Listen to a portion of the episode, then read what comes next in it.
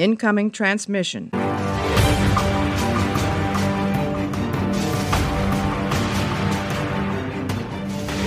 Hallo und herzlich willkommen zu einer neuen Ausgabe Warpcast. Heute endlich wieder mit Star Trek Enterprise und der fantastischen Gundel aus Schweden. Hallo Gundel. Hallo aus Schweden. Der Technikgott äh, stellt uns heute allerhand äh, schwedische Beine. Also irgendwo zwischen hier, also zwischen Deutschland und Schweden, ist der Technikgott in der Leitung und verhindert, dass wir heute einen schönen Podcast miteinander machen. Das ist jetzt äh, unser, ich glaube, dritter oder vierter Versuch, dass es zustande kommt. In unterschiedlichen Arten und Weisen der Probleme. Ist aber auch alles egal. Gundel, wie geht's dir? Wie hast du die Zeit rumgebracht seit dem letzten Podcast? Über Seen, zugefrorene Seen laufen und viel Schnee wegschippen und ähm, mich warm anziehen. Also sehr schöner Winter hier in Schweden. Da musst du dich warm anziehen, Mädchen. ja, genau. Hm.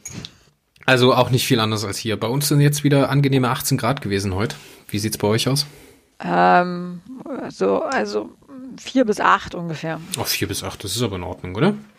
Äh, Im Vergleich zu minus 20 finde ich ist es schon relativ warm. Ist fair, ist fair. Aber jetzt mal, no, with no further ado, let's start into the Fortunate Sun. Oh Gott, war das schlecht. Nee, lass uns mal beginnen mit der eigentlichen Folge.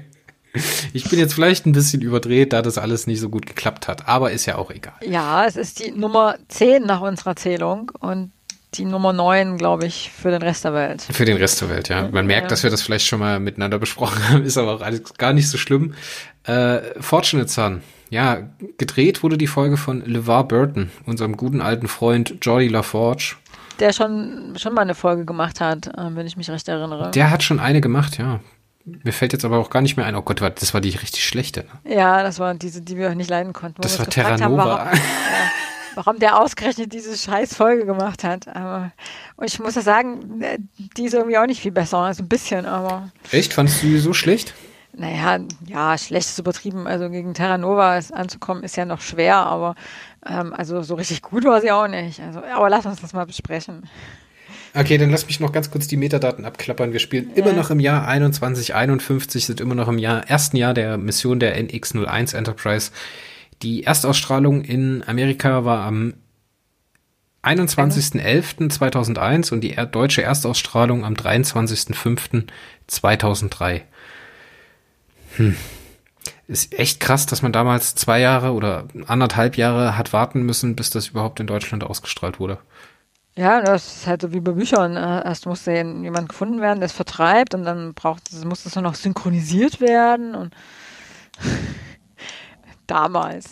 Alles klar. Ähm, lass uns mal metadatenmäßig, hast du da noch irgendwas? James Duff hat das Drehbuch hm. geschrieben vielleicht. Der hat ansonsten bloß, also das ist seine einzige Folge in Enterprise und hat ansonsten später noch in Picard zwei Folgen gemacht. Remembrance und The End is the Beginning, wenn mich jetzt nicht alles täuscht. Äh, hast du die gesehen? Wie fandest du Picard? Äh, Picard fand ich eigentlich ganz okay. Also, ja, es war jetzt nicht so der totale Überflieger, aber es war okay. Also, ja. Und aus Discovery der dritten Staffel hat er noch geschrieben Die Trying und im Vorgespräch haben wir schon drüber gesprochen. Du hast Discovery dritte Staffel noch gar nicht gesehen, gell? Nein, ich möchte die gerne binge-watchen, ähm, wenn sie dann komplett da ist. Ist das denn in Schweden anders als in Deutschland? Die wird hier staffelweise, äh, äh, folgenweise veröffentlicht, ja. Also ich meine, möglicherweise ist sie inzwischen komplett da, weiß ich nicht, müsste ich mal nachgucken, aber. Also hier in Deutschland ist sie auf jeden Fall schon da, aber schon seit Anfang Januar.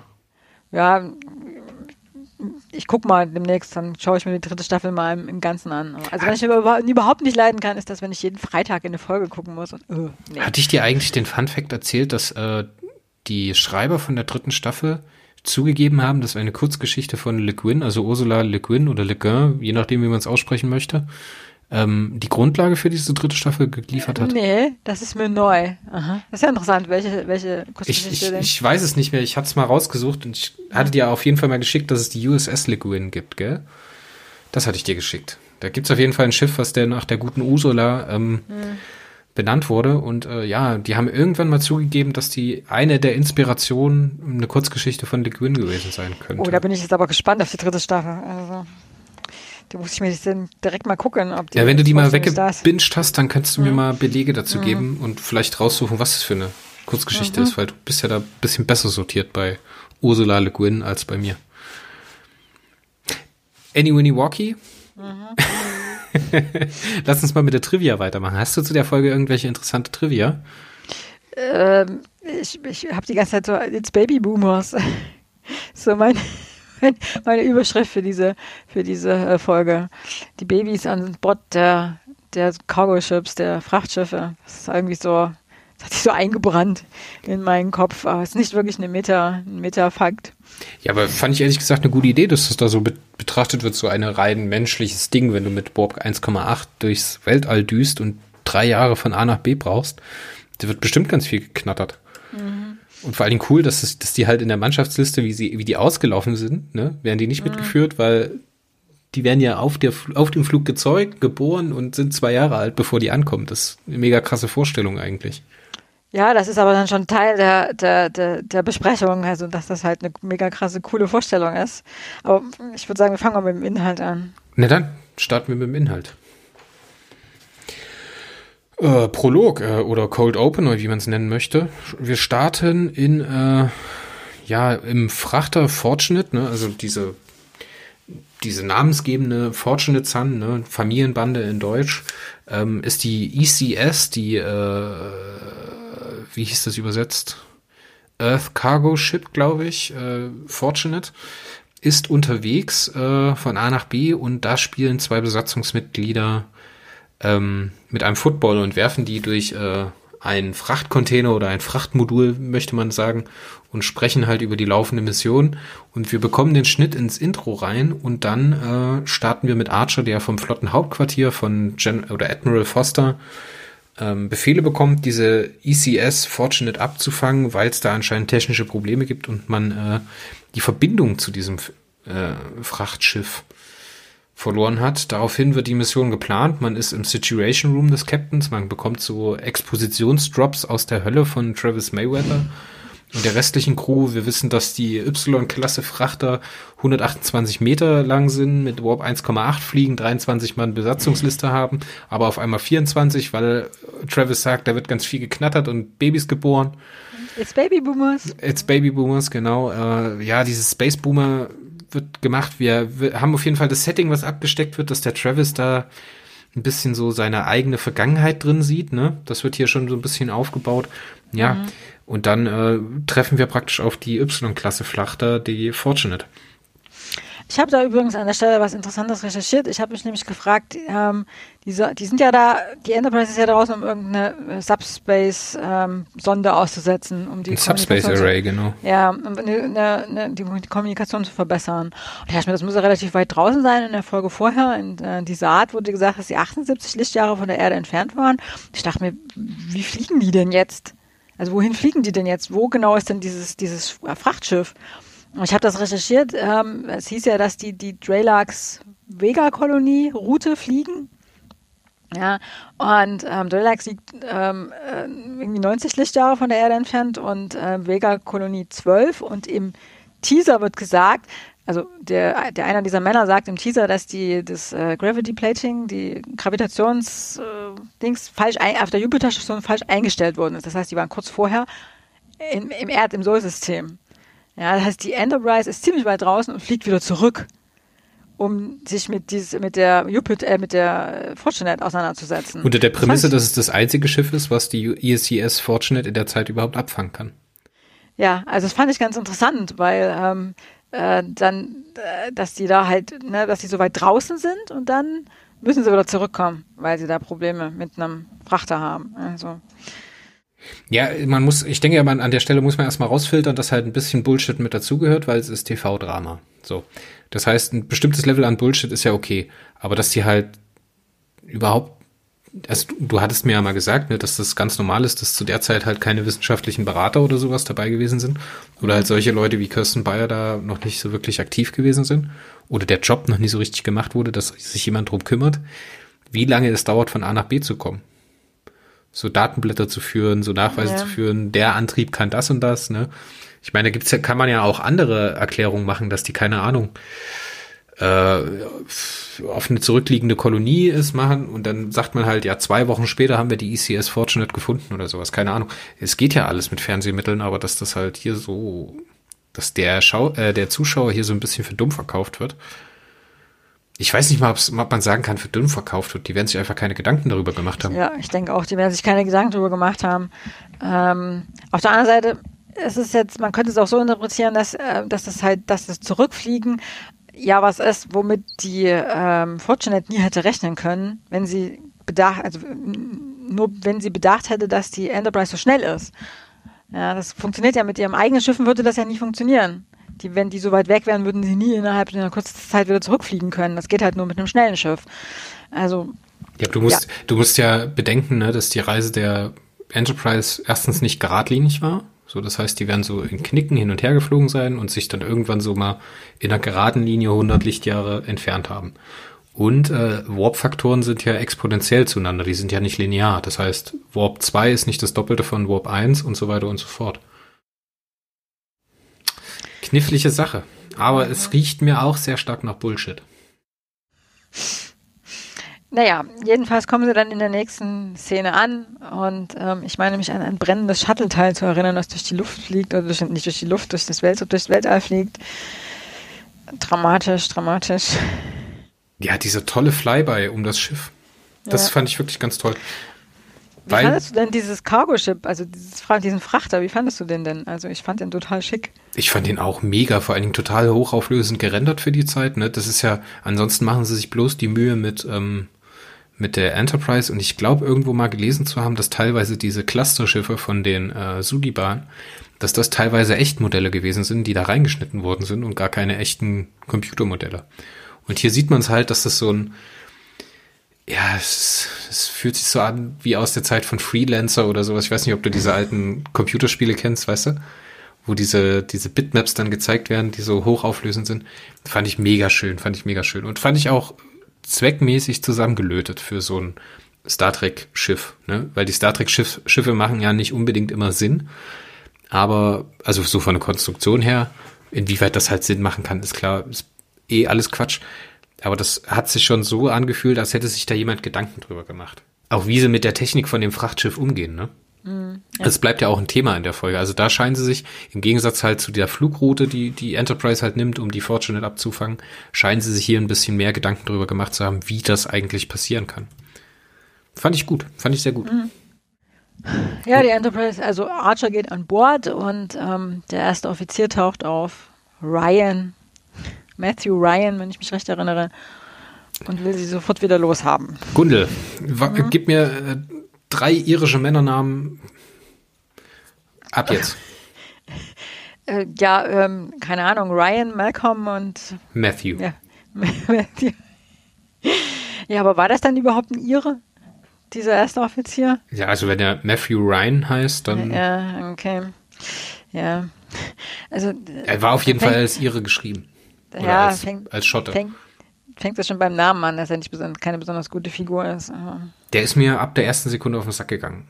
Und ja gut, der ist, der ist ja auch so geschrieben. Der soll dir ja auf den Sack gehen. Das ist ja ein Idiot. Ja, aber ja. muss ja nicht unbedingt sein. Ich, sie wollen ja auch danach so ein bisschen mit ihm anbändeln. Sie wollen ihn ja, man soll ihn ja auch so teilweise verstehen und man soll nachvollziehen können, warum er das tut mit den Ausikanern, was er denn tut. Aber irgendwie berührt es mich nicht, was er mir erzählen will, weißt du? Ja, das liegt daran, dass die Folge schlecht geschrieben ist. Ja, Spoiler, Spoiler. Und man merkt halt in der ersten Sekunde, als er anfängt zu reden, da ist irgendwas im Busch. Ja. Und ich hatte den Inhalt von der Folge beim Wiederschauen, beim jetzt vor, letzte Woche hatte ich das, das erste Mal geschaut und jetzt die Tage nochmal, ist mir direkt eingefallen, dass ich die Folge nicht mochte.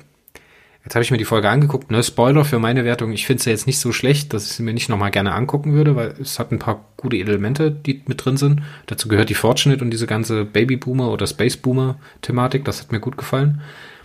Aber ich wusste direkt, dass entweder er den Captain ausgeschaltet hat oder irgendwie was mit den Nausikanern gewesen ist oder irgendwie sowas. Also das wird einem auch direkt auf die Nase gebunden in der Sekunde. Hier erzählt irgendjemand Quatsch. Aber Archer und Flox merken gar nichts. Die wollen nur unbedingt helfen, weil sie so nett sind. Ja, ist ja in Ordnung. Ist ja in Ordnung. Ja, die ja gehen tun. ihm dann so lange auf den Nerv, bis er halt notgedrungen Ja sagen muss, weil es sonst ähm, äh, verdächtig wäre, wenn er sie nicht reinlässt. Ich meine, sch schön und gut, dass die ja einen Auftrag vom Admiral bekommen haben, ne? aber ist das so ein Ding von der Sternflotte, dass die einfach irgendwo hingehen und mega penetrant die Leute die Hilfe aufzwängen? Also das ist zumindest in dieser Folge so, ja. In dieser Folge ist es definitiv so. Ähm, Das ja. ist sehr unsympathisch auch von Seiten der Sternflotte, muss ich sagen. Mhm, ja, finde ich auch. Aber immerhin kann Flox jetzt dem Kapitän helfen, weil der ist irgendwie, er hat irgendwie eine Nervenverletzung. Und da sind sie die Nausikaner. Ja, genau, wir, wir kriegen raus, dass das Schiff von Nausikanern aufgebracht wurde und geentert wurde. Die Frachtercrew hat es im Alleingang geschafft, Nausikaner abzuwehren, was nie so unbedingt zur, zur Lore der Nausikaner passt, ne, die ja eigentlich ein sehr kriegerisches Volk sind. Auch nausikanische Piraten haben damals äh, Jean-Luc ins Herz gestochen. Genau, ja. In der, in der, in der wahrscheinlich besten Q-Folge, die jemals geschrieben und gedreht und äh, also damit hat sich John Delancey in mein Herz gespielt, wie Jean-Luc Picard und Q gemeinsam im Bett liegen. Ah. Also gibt, es, gibt es nicht auch eine DS9-Folge, wo sich, äh, ich weiß gar nicht mehr, einer von den Ferengi darüber unterhält, dass irgendwie so die äh, Klingonen äh, noch irgendein Volk und die Nausikaner quasi so die, die Elite der, der Space-Soldaten und äh, Bodyguards ist. Also das sind quasi so totale Hard-Ass as, äh, äh, Space äh, so Piraten und die haben die da mal eben so abgewehrt. Ja, kaufe ich, kaufe ich alles, ne? Aber ja klar will man da diese Frachtercrew als so eingeschworene Gemeinschaft wie auf so einem, keine Ahnung, Schiff auf der Karibik, ne, die sich gegen Piraten wehren müssen, komplett alleine von der britischen Krone gelassen. Mhm. Das drängt sich direkt so auf, aber irgendwie ist es an allen Ecken und Kanten. Ich meine, die Nausikaner haben ja auch dann einen Facelift bekommen, ne? Also die wurden ja dann nochmal redesigned, genauso wie die Klingonen und sowas. Hat für mich so nie so unbedingt zusammengepasst. Aber okay, gehen wir mal weiter. Wir mhm. finden raus, dass der böse erste Offizier Ryan einen Nausikaner gefangen hält. Mhm. Und hast du bis zum Schluss der Folge gerafft, was er eigentlich mit diesem Nausikaner vorhat? Na, der wollte, dass er ihm irgendwelche Codes verrät. Ja, die, Codes? die, die Schildfrequenz, genau. Genau. Damit er dann halt durch die Schilde durchschießen kann von den nausikanischen ähm, Piratenschiffen. So habe ich das verstanden. Ja, aber wenn du ein shady äh, erster Offizier auf einem Frachter der Y-Klasse, das 128 Meter lang ist und 1,8 Warp fliegt, wenn du fertig mit dem Typen gewesen wärst und shady erster Offizier gewesen wärst, hättest du den umgelegt oder hättest du den einfach bei dir behalten? Also ich, dieser Ryan ist ja der kompromisslos. Ich hätte ihn wahrscheinlich, wenn ich Ryan wäre, umgelegt. Aber es ist also schwer zu sagen. Also ich finde diese ganze Story mit den Nausikanern und diesem Codes und dann greifen die dir an und dann klappt es nicht, Überraschung. Äh, das ist irgendwie alles so ein bisschen unklar gewesen. Also im Grunde ja, es war ein bisschen unklar. Der hat ihn im Grunde nur gefoltert, damit Archer einen Grund hat, den Helden zu spielen. Ja, um ihn so ein bisschen in diese Held wider Willen oder, oder Anti-Held-Situation zu treiben, der halt eigentlich bloß auf seine Leute achten will, aber da halt trotzdem rote Linien übertritt, ne? Kann man mhm. Unrecht mit Unrecht vergelten und sowas. Das sind ja dann die ganzen Themen, die hochploppen, aber das ist halt wieder alles viel zu sind, einfach. Es sind einfach zu viele Themen. Es geht irgendwie um Piraterie und äh, Gesetz und Recht und Gesetz im Weltall. Dann geht es irgendwie um Rache. Und dann geht es gleichzeitig auch darum, um äh, dürfen die Selbstjustiz ähm, machen, wie entwickeln sich die Space Boomer. Das sind einfach so viele verschiedene Sachen und irgendwie, irgendwie kann sich die Folge nicht entscheiden, worüber soll es nur eigentlich handeln. Also das nächste, das nächste, die nächste Szene macht das dann auch relativ deutlich. Das ist dieses Gespräch zwischen Travis und dem Ryan. Ja, Travis zeigt ihm ja dann die Enterprise. Ja, und ähm, zeigt ihm da den Antrieb und ähm, den, den, den Transporter. Und Ryan ist irgendwie immer total angetan. Ja, uh, coole, coole Technik. Und dann aber äh, brauche ich eigentlich nicht. Also, was soll ich damit zum Transporter? Und ach, 1,8 Warp reicht völlig aus. Das hat man ja nicht schon im Trip. Und und dann sind sie irgendwie beim Essen und dann geht es irgendwie um das Steak, das so lecker ist und dann wird irgendwie, wird der plötzlich, der Ryan plötzlich ausfallend. Also so irgendwie, das schlägt dann so um also, der, also der, er ist halt geschrieben wie ein Arschloch. Ja, ja, also die Idee ist ja cool. Die Idee ist ja cool, so dass man so ein bisschen Travis zeigt, wo kommt er her und wo ist er jetzt? Was gibt's da vielleicht für Spannungsfälle? Ich meine, das kann man ja durchaus thematisieren, dass der Ryan sich vom Travis ein bisschen verraten fühlt, weil das geht ja wirklich dann darum, wer fliegt denn, wer macht denn noch die Drecksarbeit, wenn dann alle zur fancy Stern, Sternflotte gehen wollen, ne? Und dann geht's ja auch darum, dass Travis ihn so ein bisschen anwerben will oder ihn fragt, warum er sich nicht selber Gedanken macht, zur Sternflotte zu gehen. Aber dann irgendwie kommt es dann dazu, dass Ryan alles quittiert mit, aber wer soll denn dann die Frachter fliegen? Sie klauen unsere Jobs. Es ist so, äh, ähm, der, also wenn man, also wenn man eine Geschichte darüber machen, dass sich halt dieses, diese, diese Frühzeit der Menschheit im All, ja, die fliegen da mit ihren Frachterschiffen Wochen und Monate lang durch die Gegend und dann ähm, langsam entwickelt sich die Sache weiter und es werden dann halt ähm, Raumschiffe gebaut, die deutlich schneller fliegen können und halt, die werden auch noch vom Militär geführt, das heißt, es entwickelt sich dann möglicherweise so ein bisschen in Recht und Gesetz und eine Ordnung im Weltall, ja, also es geht weiter, man muss sich anpassen, das ist eine Geschichte. Und dann so ein arschlochiger erster Offizier, der die Tatsache ausnutzt, dass der Kapitän ausgenockt ist und da so einen privaten Rachetrip durchführt, weil seine Familie mal von irgendwelchen äh, Piraten getötet wurde. Das erzählt er ja. Ryan, ähm, Mayweather, also Travis, er sagt ihm ja, also Travis fragt ihn, von welchem Schiff er kommt und er sagt irgendeinen Namen.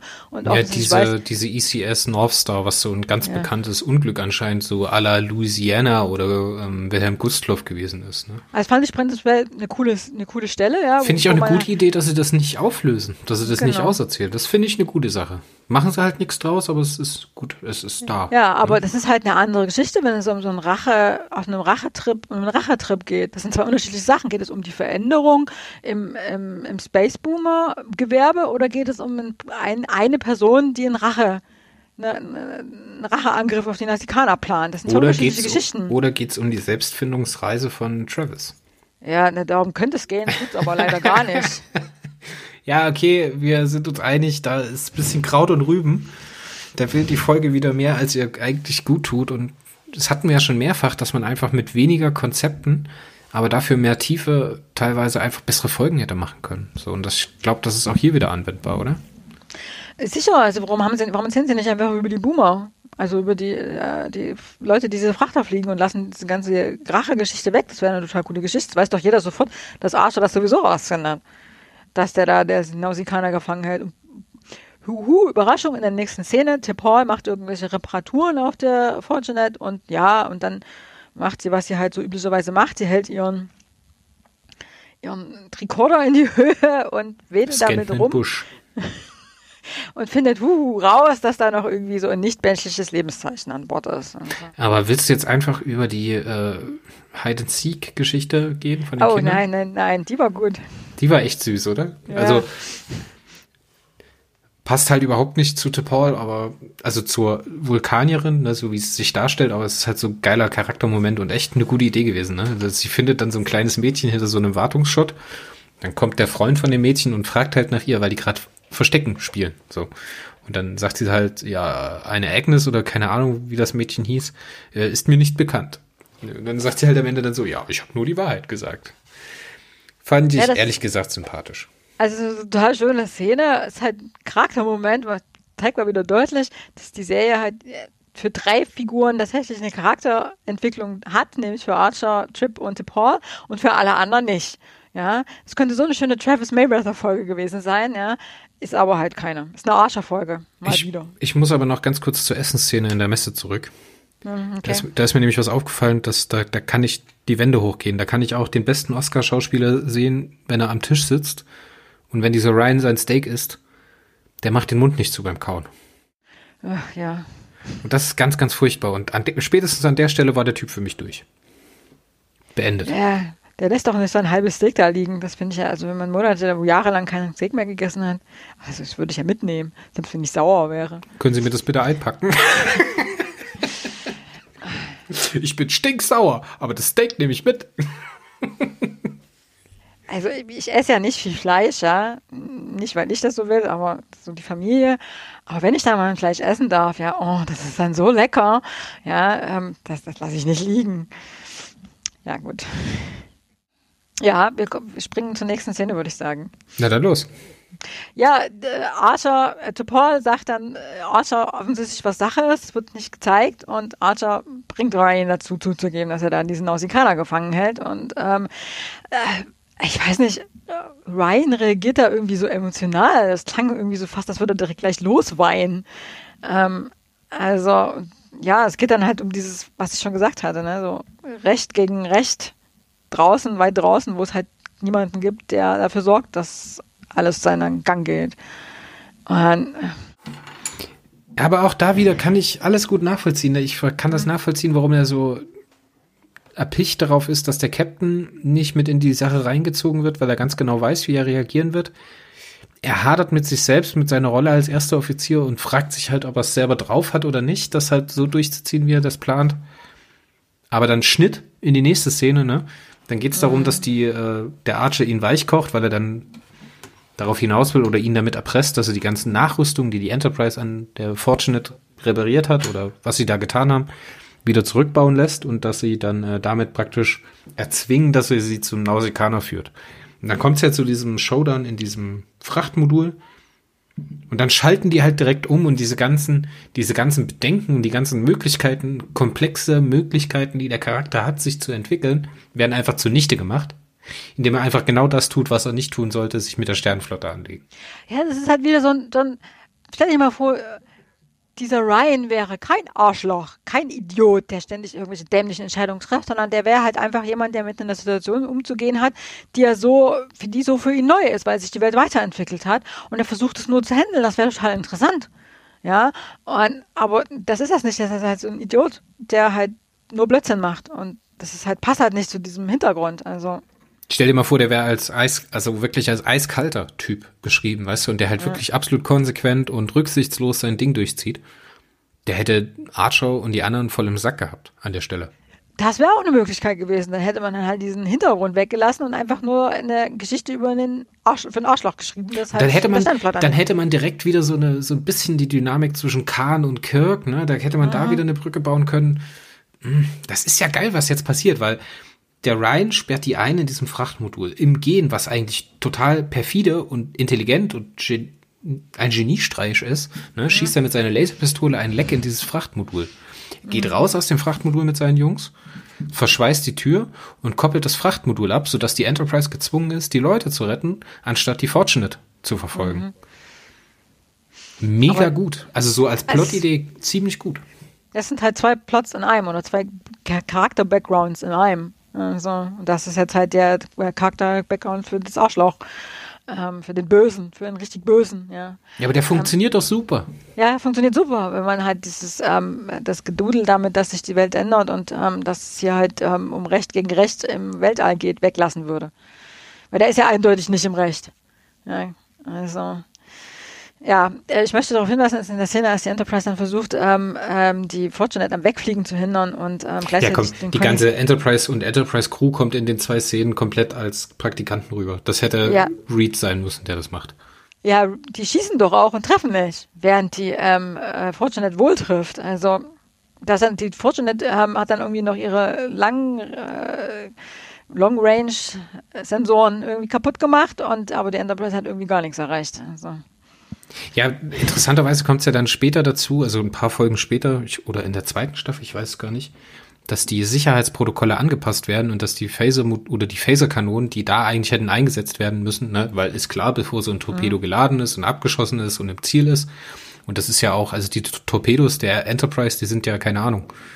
Da fährt mein Twingo schneller, weißt du? Also die, bis die mal im Ziel sind, da vergehen ja Jahre. So dass das halt alles lange dauert, okay, aber dass die halt die Phaserkanonen dann nicht parat haben und dann anfangen, auf die da zu schießen und die, keine Ahnung, an der Flucht zu hindern, das ist halt, da kommt Trip als amtierender Captain nicht gut weg. Nee, gar nicht. Ja, und dann macht sich halt die Enterprise auf die, auf die Reise quasi, ähm, die Fortune wiederzufinden. Ich glaube, Archer sagt dann irgendwie, das ist nicht so schwierig, wir müssen bloß die Nausikaner finden. Dann finden wir auch den Frachter. Da habe ich mich halt gefragt, wie viele Nausikaner gibt es denn eigentlich? Können ja da nicht allzu viele sein. Ja, vor allem, sie suchen ja am Ende gar nicht die Nausikaner, sondern folgen dann doch die Warp-Spur von der Fortunate. Ja, also war ein bisschen merkwürdig, diese, diese ähm, Folge, äh, diese, diese Szene. Ja, dann in der nächsten Szene ist dann Ryan schon so weit, dass er den, den Nausikaner dazu hat, dass er ihm diese Codes gibt. Also, und dann streitet er sich mit seinem Crewman, der das nicht machen will. Das wiederum hätte gut in die Recht und Ordnung im Weltall ähm, Linie gepasst. Ja. Der hätte ja einfach seinen Bekennermonolog abfeuern können und einfach sagen können, entweder ich bin jetzt, ich habe Zweifel ne, und hätte mich meinem Crewmitglied anvertraut, oder ich bin halt der knallharte, eiskalte Killer, der halt den Nausikaner, nachdem er die Codes ver äh, verraten hat, er erschossen hätte. So. Du kannst halt nicht beides machen. Oder wenn du beides machst, dann brauchst du echt gutes Charakterspiel, um das, oder Charakter-Background, um das äh, zu unterfüttern. Weil sonst macht es keinen Sinn. Ja, also wir haben das ja ausführlich. Ähm, ich, in der nächsten Szene ist dann das, was du gerade gesagt hast. Sie finden dann, also sie reparieren das, die Sensoren und äh, Trip und Travis unterhalten sich über Ryan. Ja, da wird halt so ein quasi so ein Erklärungsgespräch gemacht darüber, was treibt diese Figur eigentlich an, so als ob der Leser, also der Zuschauer sich das nicht selber erschließen könnte. Ja, warum schießt er jetzt auf, auf ein Starfleet-Schiff? Und Travis sagt halt, ja, mein Vater hätte das auch gemacht, wir haben alles unter uns geregelt. Also sein Vater hätte darauf so ein relativ gut bewaffnetes, sehr schnelles Star Trek Starfleet-Schiff geschossen. Und dann Trip sagt dann, die Dinge verändern sich, das muss er verstehen. Und Travis sagt dann, ja, vielleicht hat er das schon, aber er mag es halt nur nicht, wie es jetzt ist. Ja, sagt er mehr so zu sich selber. Und das ist halt Linie 1, ne? Dinge verändern sich. Und nicht, dass es halt so ein durchgeknallter ähm, Raumschiffkapitän, der, der, der durch alles geht, nur um seine Ziele zu erreichen. Ja. Also es wäre schön gewesen, wenn es halt so gewesen wäre, weißt du, wenn es bei der einen Sache geblieben wären. Ernährt sich der Captain eigentlich nur von Käse? Was?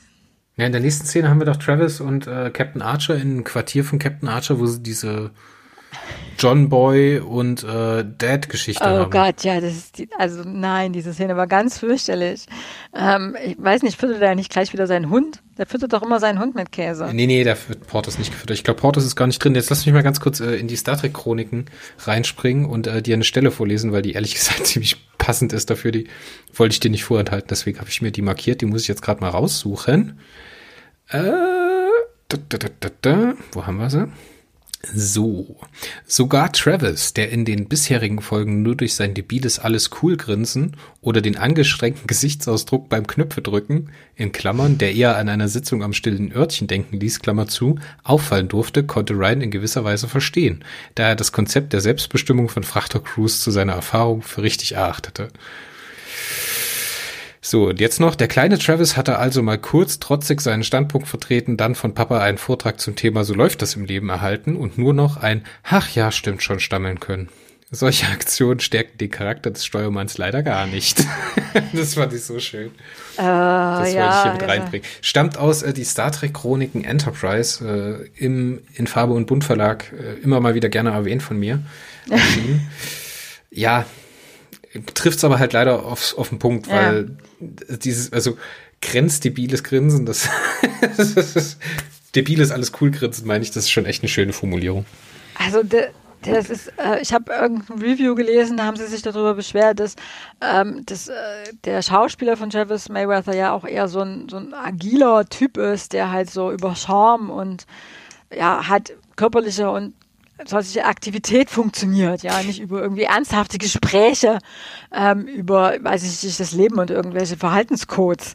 Ja, also das passt irgendwie auch nicht zu dieser Figur da, dieses Gespräch. Und, und Gott, Pekula, der lächelt irgendwie so ein bisschen verklemmt in dieser Szene, als, als, als würde diese Worte gar nicht rausbringen. Ja, so, ja, wir haben einen Verhaltenskodex, wir sind Menschen und dieser Kodex gilt auch für die, die nicht auf der Erde geboren worden sind. Aber Gundel, jetzt stell dir mal vor, diese Szene im Gym von der Enterprise. Die beiden spielen, keine Ahnung, Squash miteinander. Ganz andere Dynamik, ganz anderes Spiel und der Anthony Montgomery hätte endlich mal Möglichkeiten, seine Körperlichkeit auch ein bisschen auszuleben. Mhm. Ne, weil der ist ja ein Schrank, der Typ dann hätte man das auch so ein bisschen in der, in der, in der Uneindeutigkeit lassen können, ja. Archer sagt dann, ja, wir müssen uns an unseren Code halten und auch, egal ob wir auf der Erde geboren worden sind oder nicht. Und dann haut Mayweather ihm voll da den Ball rein und er muss halt schnell zur Seite springen, um ihn noch zu kriegen und sagt dann halt nichts mehr, weil er außer Atem ist. Das heißt, er hat es zwar gesagt, aber es ist halt nicht ganz klar, ob, ähm, ob das jetzt auch so gilt, quasi als, als, als Kodex für alle, die auf der Enterprise dienen. Ähm, das hätte man halt so ein bisschen lassen können, so ein bisschen im Flow, ja. Wer hätte ja auch zu dieser Vater-Sohn-Dynamik gepasst, so der Aufstrebende, ne, der Renegat, der praktisch ja. das Alte aufbegehrt und seine Meinung sagen will, weil es geht ja dann auch um Befehle in Frage zu stellen und das wird ja dann noch ausgesprochen. Da hätte das auch viel besser gepasst für die Dynamik, weißt du? Weil auch Scott Bakula, der ist ja auch kein kleiner Mann. So, und jetzt müssen sie sich in dieses kleine Quartier zusammenpacken anstatt irgendwie der, der Auseinandersetzung und diesem Maskulinen in der Szene einfach mal ein bisschen Raum zu geben. So. Macht man wieder nicht und ist halt wieder ein Kompromiss und es ist halt leider Mist. Mhm. Verschenkte 16 Sekunden. und wer diese, die, also wer diese Dialoge, ich weiß nicht, wie es im Englischen gewesen ist, aber im Deutschen, also wirklich, es kommt ja. halt wirklich darauf hinaus, was da in diesem Buch drin steht. Ja, also es war fürchterlich. Ich fand es grauenhaft. Also, naja, gut, also machen wir weiter. Ähm, die Fortunate ist jetzt, hat die Nausikaner gefunden, schießt auf sie mit den Codes und es klappt nicht. Warum? Das mit den Codes scheint irgendwie nicht zu klappen. Hat er den jetzt die falschen gegeben? Oder? Der Nausikaner hat die anscheinend einfach aufs Kreuz gelegt. Ähm, es wird irgendwie nicht aufgeklärt, aber es ist halt unklar. ja, das wollen sie ja nicht aufklären. Sie wollen ja danach so eine, so eine, so eine, so eine Schnelligkeit in die Szene reinbringen, weißt du? Ja, Ryan hat keine Möglichkeit mehr, da irgendwas zu machen, weil die Nausikaner einfach überlegen sind. Die Enterprise kommt dazu und muss diese Situation irgendwie lösen. Aber hier passt der Schnitt überhaupt nicht, weil dieses. Tempo kommt da überhaupt nicht rein, weil die Enterprise erst noch ewig anfliegen muss. Dann sagt die Hoshi oder der äh, äh Travis, glaube ich, an der, auf der Brücke, dass äh, die noch 200.000 Kilometer oder 20.000 Kilometer vorm Bug sind oder sonst was, ne? mhm. ne? Und dass dieses Shooting gibt, ne? Also richtig will man auch nicht eingreifen, man ruft die erstmal und dann ist halt. Ja, die, die mischen Kampf mit Redeszenen. Also es ist halt so irgendwie, die fangen an zu schießen und dann äh, fangen sie, fängt Archer an zu reden und dann wird irgendwie dazwischen drin wird irgendwie nur so ein bisschen äh, mal angegriffen und dann geht es nur darum zu verhindern, dass sie jetzt dann da endgültig die, die Fortune zerstören. Und, ähm, Was ja eine geile Idee ist. Ja, also ich hätte das so gemacht, dass ich überhaupt nicht hätte schießen lassen. Und ähm, also wenn sie schon reden wollen, wenn sie sie schon überzeugen wollen, also wenn sie sie, wenn sie die Nausikaner nicht mit Gewalt, sondern mit Worten dazu bringen wollen, dass sie halt, ähm, dass, dass sie das halt, dass sie sich zurückziehen quasi, dann dann sollen sie halt nur mit Worten machen und als als als äh, als als Steak, der zu erreichen ist, setzen wir wollen überhaupt gar keine Gewalthandlungen machen und wir versuchen zu verhindern, dass überhaupt geschossen wird. Die können nicht hin und her wechseln dazwischen. Also ja, kommt, kommt halt nein, nein, äh, das lasse ich jetzt nicht so gelten, weil das fand ich ehrlich gesagt eine coole Idee, weil dadurch, dass die die äh, Nausikaner an Bord der Fortunate mit den Fortunate-Besatzungsmitgliedern kämpfen. Ne, da hast du die Thematik. Das heißt, auf der Ebene muss Travis oder halt Archer und danach Travis den Ryan überzeugen, den Nausikaner zu übergeben. Gleichzeitig greifen die Nausikaner aber die äh, Enterprise an und du hast halt, dann, dann haben wir ja die Situation, dass Travis so ein bisschen seine Körperlichkeit ausspielen kann, weil der springt ja dann hoch von seiner Konsole. Mhm. Ne? Halt auch eine schwierige Idee oder eine schwierige Sache, dass der Steuermann in einem Gefecht, wo das Schiff steht, seine Station verlässt, aber scheiß drauf, kaufe ich. Und er tigert dann so getrieben durch den Raum, dann muss ich so die Sachen einfallen lassen und er schlägt sich dann so in die Fausten, in die Hände, ne? Und dann ähm, kriegt er halt die ganze Zeit den Push vom äh, Captain, weil er halt sagt, äh, Steuerbord, äh, Geschütze Feuer, Backbord, Geschütze Feuer, ne? Und die Sache wird halt immer knapp. Aber die Enterprise ist halt keine Sekunde in Gefahr und deswegen hat diese Szene überhaupt keinen Druck. Ja, aber es ist, ist so antiklimaktisch, weil der Enterprise die Schiffe einfach nicht gefährlich werden können. Ja, aber das ist es, das, das, das ist es, wenn, wenn jemand sagt, ich habe eine, na, als wenn ich als Lektor ein Autor habe, der sagt, ich habe eine Kampfszene geschrieben und es läuft irgendwie nicht. Es ist also keine Spannung drin, es ist irgendwie kein Druck drin. Dann sage ich, mische nicht Reden mit Kampf entweder Kampf oder Reden. Nicht beides gleichzeitig. Das funktioniert nicht. Weil du, sobald du den Kampf, das läuft ja schnell ab. Ja, in einem Kampf gehen viele Sachen gleichzeitig passieren die und vor allen Dingen ist jede Aktion total kurz im Vergleich zu einer Redeaktion. Und wenn du das unterbrichst, dann nimmst du total die Geschwindigkeit raus. Die Geschwindigkeit muss immer gleichmäßig fließen. Die muss entweder immer schnell sein oder immer langsam. Und deswegen funktioniert das Ende von dieser Folge nicht, weil es halt immer hin und her geht. Dann redet der ewig, da der Travis, und dann wird wieder ein bisschen geschossen und dann redet er wieder so ein bisschen. Und, äh, entweder oder. Ja, oder man also. macht es halt so wie am Ende von Wrath of Khan, diese, diese U-Boot-Gefechte, weißt du?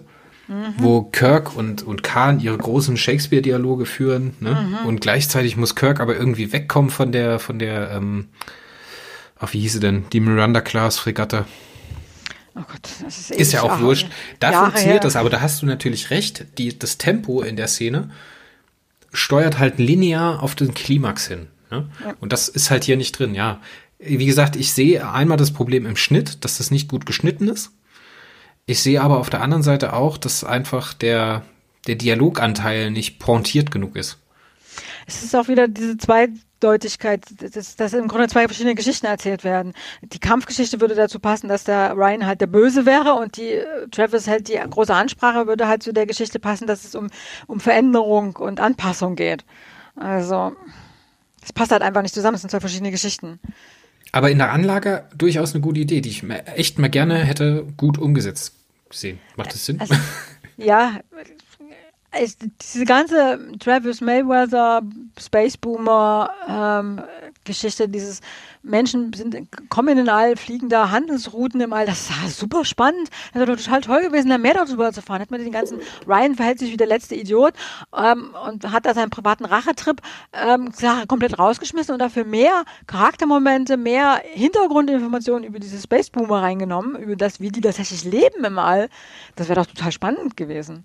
Total ja, interessant. Sie tun halt hier auch genau dasselbe mit Travis, was sie früher auch mit Hoshi gemacht haben. Mit diesem Übersetzen, weißt du, das ist ja dieselbe Situation. Einer muss seine Kenntnis anwenden und der Captain braucht halt diesen einen, dieses eine Crewmitglied, was halt da hingespitzt wird, so. Die ja. Skizze, wie gesagt, die Skizze gefällt mir. Die Skizze gefällt mir, aber wie es am Ende zusammenkommt, ist ähm, unter den Möglichkeiten geblieben.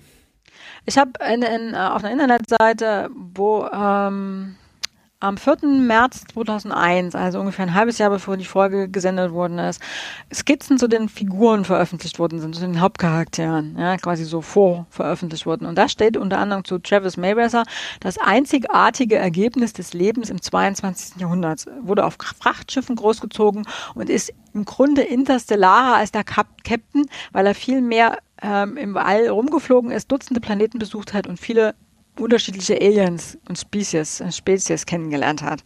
Ja, hat einen Instinkt fürs Weltraumreisen. Und das wird überhaupt nicht benutzt. Das wird überhaupt nicht ausgespielt in der Folge, das wird überhaupt nicht auf diese Space Boomer und das wird alles überhaupt nicht angewendet. Ja, wir bleiben bloß bei der Exposition und darüber hinaus geht's nicht. Weil das, was du jetzt gerade angesagt hast, ne, mit dieser Skizze, das haben wir ja durchaus in Broken Boat zum Beispiel gesehen. Das hatten wir auch in unserer Folge drin, dass wir ihn, also das, ich hatte das glaube ich gesagt, ich weiß nicht, ob du das auch so gesehen hattest, dass er ja eigentlich von der Erfahrung her, von der reinen Erfahrung mhm. her, wie es im, im interstellaren Raum läuft, dem Captain überlegen ist. Das funktioniert, das ist ja auch im Charakter drin. Aber hat man hier halt nicht abgerufen. Schade. Oh, das wäre spannend gewesen. Ich glaube, das hätten die Leute gerne gesehen, weil die wollen ja mehr sehen. Das ist ja der, der eigentliche, das, worum dieser Serie geht. Um das frühe, die frühe Weltraumerkundung der Menschheit. Naja. Okay. Ryan lenkt ein und lässt die Nausikaner laufen. Und dann stellt sich mir die Frage, und jetzt? Die Nausikaner hören sicherlich nicht auf, die Frachter zu überfallen. So, was ist die Lösung? So, es wird uns keine Lösung angeboten. Also ich meine, sagt Archer denn nicht noch, dass er macht deutlich, dass die, die, Schiffe wie die Enterprise jetzt hier so in der Gegend rumfliegen und sie sich das nicht mehr so leisten können, da wild irgendwelche Leute überfliegen. Ja, genau. Er sagt, es werden mehr NX-Schiffe kommen und mhm. äh, das Netz für Piraten oder das Zeitalter der Piraten für die gegenüber der Sternflotte ist vorbei. Also darauf läuft es irgendwie hinaus, ne? Aber es gibt keine direkte Sanktionierung, es wird kein Vertrag geschlossen. Ich meine, das ist der Erstkontakt der Sternflotte ja. mit den Nausikanern. Das ist die chronologisch erste Erwähnung der Nausikaner und es ist der erste ja. Kontakt mit den Nausikanern. So. Ja, also, ja, ich meine, bleibt mir jetzt in der Situation auch nicht viel anderes übrig, oder? Also ich meine, die sind ja jetzt auch nicht gerade freundlich zueinander. Ja, dann hätte man sie in die Flucht schlagen müssen. Entweder oder. So. Ja, das will er ja nicht, weil er ist ja der Gute. Man kann ja jetzt nicht plötzlich ähm, die Nausikaner beschießen. So wie er ja nicht wollte, dass ähm, Ryan, das ist doch sowas. Ryan nimmt diesen Typen gefangen, um aus dem die Codes rauszubrechen. Und ähm, Archer findet das total fürchterlich, dass er überhaupt einen Gefangenen nimmt. Das darf er nicht. Er darf keine Gefangenen nehmen. Und wenn man sich mal die Situation überlegt, ja, die sind da im Grunde alleine draußen. Es gibt keine Behörde oder irgendwas oder irgendwelche Schiffe, die da irgendwie regulierend eingreifen. Ja, es ist quasi wie Piraterie auf den Weltmeeren ohne irgendein Land oder irgendeine große äh, Handelsgesellschaft, die das irgendwie regelt. Ja, und du machst da deinen Job, du fliegst friedlich, fliegst einfach ähm, Waren hin und her, bist im Handel und dann wirst du ständig gewaltsam von Leuten angegriffen, gegen die du dich im Grunde nicht wirklich wehren kannst und die auch niemand an ihrem Tun hindert. Das ist doch jetzt, also wenn er nicht gerade foltert und irgendwelche dämlichen Codes aus ihm rausbricht, doch jetzt nicht, nicht so irrational da Gefangene zu nehmen. Ich denke, also, das, ich denke, da soll man, das ist wieder so ein Relikt von der inneren Zerbrochenheit von Ryan, der halt dieser Kriminelle durch ähm, durch möglich, also wie, wie nennt man das? Criminal on Occasion auf Deutsch übersetzt? Nach Situation? ja, genau. In, die Situation drängt ihn dazu, diese Entscheidung zu treffen, ne, die irgendwo in seinem Kopf schwebt und dann das umzusetzen. Das passt halt nicht zu dem, was danach passiert. Und dann kommt ja auch dieser ja. Bite zwischen, ähm, also diese, dieser Story-Bit zwischen Travis und Ryan, als er sagt, äh, ihr tun, also als Travis zu Ryan sagt, ihr tun gefährdet auch das Leben meiner Familie auf der äh, Horizon. Ne? Also das Handeln eines einzelnen Frachtschiff, eines einzelnen Space Boomers schlägt auf das Leben aller Space Boomer um. Ne, das ist ja auch wieder so eine ne, kantsche Logik. Ne? Also handel nur nach der Maxime, nach der du auch beurteilt werden möchtest oder nach dessen du eine Grund, äh, die Grundlage eines Gesetzes schaffen kannst. Also kategorischer Imperativ, ne? Aber hm, wie, ja, ja es, es, es, passt nicht. Entweder man hätte oder. es, ja, genau. Es, es wäre halt eine Vorlage gewesen, eine Stellvorlage, wenn man halt dabei geblieben wäre. Aber so ist es halt irgendwie, ja, seltsam. Und dann die letzten paar Frames ist noch die eigentliche Folge, die ich hätte sehen wollen. Dann kommt es nämlich dazu, dass Captain Archer den Frachterkapitän trifft. Mhm. Und die haben eine Magie zwischeneinander. Das ist so, das ist auf Augenhöhe, weißt du? Mhm. Die unterhalten auch, sich. Das sind ja auch die beiden Kapitäne. Ich habe mich an der Stelle ehrlich gesagt, warum nicht Travis mit diesem Kapitän redet. Also, aber, ich habe also. in der Trivia gefunden, dass diese, diese Endszene verändert wurde. Ja, aber hast du auch rausgefunden, was der, was der ursprüngliche Plan war? Das wäre meine Frage an dich gewesen. Nee, habe ich nicht rausgefunden. Ich habe das auch gelesen und versucht rauszufinden, was die denn eigentlich vorhatten, ist mir nicht gelungen.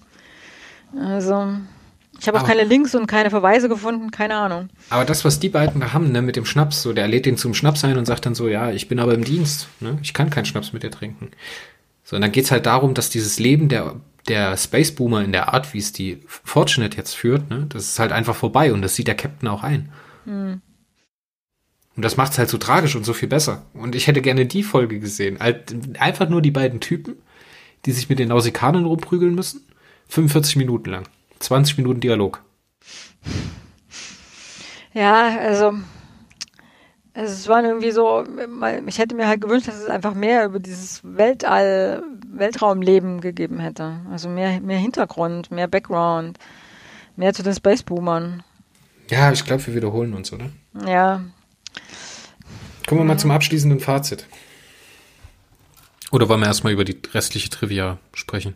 Wer weiß nicht, gibt es ja noch restliche Trivia? Alle Gaststars sind bereits vorher in Star Trek aufgetaucht. Okay, das ist ein Trivia, ja. Das Frachtmodul der Fortunate war eigentlich dasselbe Set wie die Lade Landebucht der Enterprise. Das habe ich aber erkannt. Mhm. Mhm. Sie gehen also ja. die Treppen runter und dann stehen da überall die Container und da liegen eigentlich sonst die Shuttlepods drin. Das fand ich ehrlich gesagt ganz cool. Es ist chronologisch die erste, das erste Auftreten der Nausikaner ne? und äh, auch der erste mhm. Kontakt der Sternflotte zu den Nausikanern, das hatte ich ja schon gesagt, aber halt nicht der Menschheit, weil die Frachter sind ja schon auf die Nausikaner getroffen. Und die äh, Modelle der nausikanischen äh, Insektenschiffe, ne? Diese, mhm. dieses tolle Design, dieses organische Design, das äh, taucht in der vierten Staffel wieder als Xindi-Raumschiff auf. Und äh, noch eine eine Information, die für die nächste Folge, die darauf folgende Folge, ne, die elfte Folge nach unserer Zählart, die da heißt Kalter Krieg oder Cold Front, die äh, diese Folge hier hat ein Nielsen-Rating von 3,8 und die darauf folgende Folge hat dann schon wieder ein Nielsen-Rating von 4,7. Also deutlich unter Mittelmaß, aber wir sehen mhm. hier eine Entwicklung. Was würdest du der Folge denn geben? Zwei von fünf. Warst, du, warst du grundsätzlich unterhalten? Nee. Die letzte Podcast-Folge ist schon ein bisschen her, dementsprechend hat Gundel anscheinend vergessen, dass wir von zehn Punkten vergeben. Ja, ist mir gerade wieder eingefallen. Wir geben ja zehn Punkte. Aha, also fünf maximal, nicht fünf? mehr. Okay. Also nee, ich mochte die Folge nicht. Ich kann mich auch vage erinnern, dass mir das beim ersten Mal so ging. Ich mochte auch beim ersten Mal die andere Folge nicht, in der Travis Mayweather und da spielt dann die Horizon eine Rolle und seine Familie. Die haben mir auch, hat mir auch nicht gefallen. Die mochte ich beide nicht. Ähm, ich denke, es liegt daran, dass ich halt merk, gemerkt schon beim ersten Mal gemerkt habe, dass da im Grunde zwei verschiedene Geschichten erzählt werden und ähm, irgendwie ist es halt langweilig. Jetzt haben wir die ganze Folge ganz viel geschimpft. Kannst mhm. du drei positive Punkte über die Folge zusammenfassen aus deiner Sicht? Naja, ich mochte das mit dem, äh, mit Paul und den Kindern. Und dann hatte ich ja vorhin noch was mit dem Steak, das fand ich ehrlich gesagt auch ziemlich cool. Ähm, es gab halt so viele kleinere Szenen, in denen es halt tatsächlich um diese Veränderung ging. Ja. Deswegen ist ja auch die letzte Szene so stark und das ist mein ja. größter Pluspunkt ja, an der die Folge. letzte Fol Szene finde ich eigentlich auch ganz gut. Also wenn man die rausnimmt und ähm, eine andere Geschichte drumherum gestrickt hätte, dann hätte ich die Folge richtig gut gefunden. Also es waren so Einzelteile dabei, die ich schon relativ gut fand. Also äh, es war am Anfang noch was dabei, was ich gut fand. Wie viel, wie das CGI, das CGI vom The Fortunate. Ach ja, genau. Ich fand den Frachter cool, ja. Ähm, wie viele Sterne würdest du denn oder Punkte würdest du denn der Folge geben? Also ich muss sagen, ich war grundsätzlich unterhalten von der Folge. Aber leider zerfällt die halt beim zweiten oder dritten Mal schauen, wenn man so ein bisschen drüber nachdenkt und so mhm. guckt, was drauf achtet.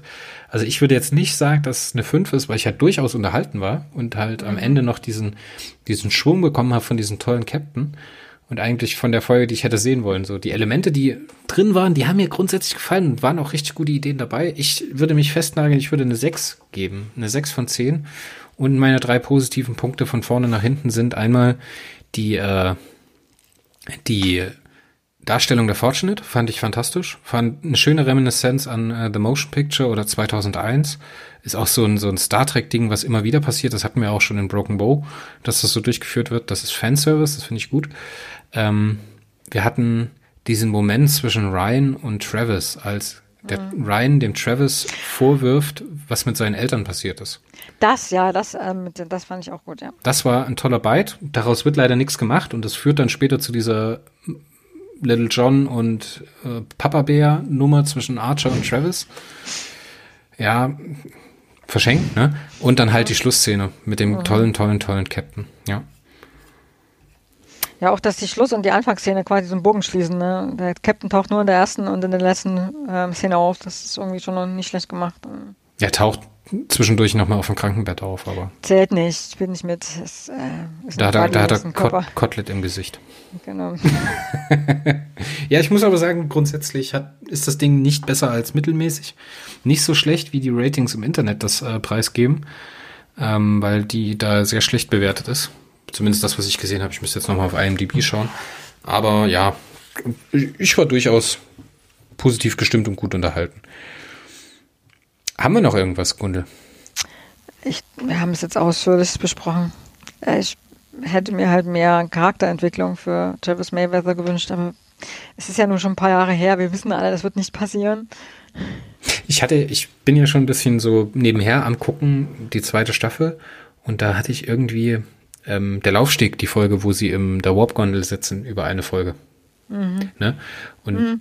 Das war praktisch die nächste, die ich danach geguckt hatte. Ich hatte dann einfach, wenn ich, als ich meine Notizen gemacht habe und noch meine Quellen gecheckt hatte gestern Abend, hatte ich die noch ein bisschen laufen lassen. Und da ist mir wieder diese, äh, habe ich mir hier die äh, Stelle markiert aus die Enterprise-Chroniken, wo es darum geht, dass er dieses, ähm, wie haben sie es hier geschrieben, debiles alles cool grinsen und den angestrengten Gesichtsausdruck beim Knöpfe drücken. Der taucht halt bei Travis da wieder eins zu eins auf. Also das scheint an, das ist auf seinem Character Sheet anscheinend ganz oben drauf, diese zwei Dinge, so. Positive Sports Guy und äh, highly. Ja, auch Schauspieler haben Eigenheiten, die sie dann halt immer wieder zeigen, so wie Autoren Eigenheiten haben die halt, egal was sie schreiben, immer wieder zum Ausdruck kommen. Das ist halt auch bei Schauspielern. Und ich meine, er ist ja auch relativ jung gewesen, als er das gedreht hat. Ne? Ich meine, auch Schauspieler werden besser mit Erfahrung. Ja, na klar. Und zumal sie ihm halt, wie gesagt, meiner Meinung nach nicht das gegeben hat, was er so körperlich alleine gebraucht hätte. Ja, das stimmt, ja. In der nächsten Folge gibt es eine Szene, da shakert er so ein bisschen mit Hoshi, als es darum geht, ob er sich in den Captainstuhl setzt. Mhm. Da sieht man, wo er eigentlich hingehört. Weil das macht mhm. er echt gut. Aber okay, dann lasst es uns gut sein lassen für diese Folge. In der nächsten Folge in zwei Wochen werden wir sprechen über äh, Cold Front. Kalt, kalter Krieg. Kalter auf Krieg Deutsch. auf Deutsch. Und da kommen ganz große Lore-Drops von der lieben Gundel. Die hat sie mir schon aufgezeigt, dass wir darüber sprechen wollen. Äh, ich will ein bisschen teasen vielleicht für die nächste Folge. Ich freue mich sehr drauf. Es hat mir wieder sehr viel Spaß gemacht. Ich bedanke mich. Ne? Grüße gehen raus nach Schweden ins Smallland an die durchgefrorene Gundel. Grüße zurück nach Deutschland. Auf Wiedersehen. Tschüss.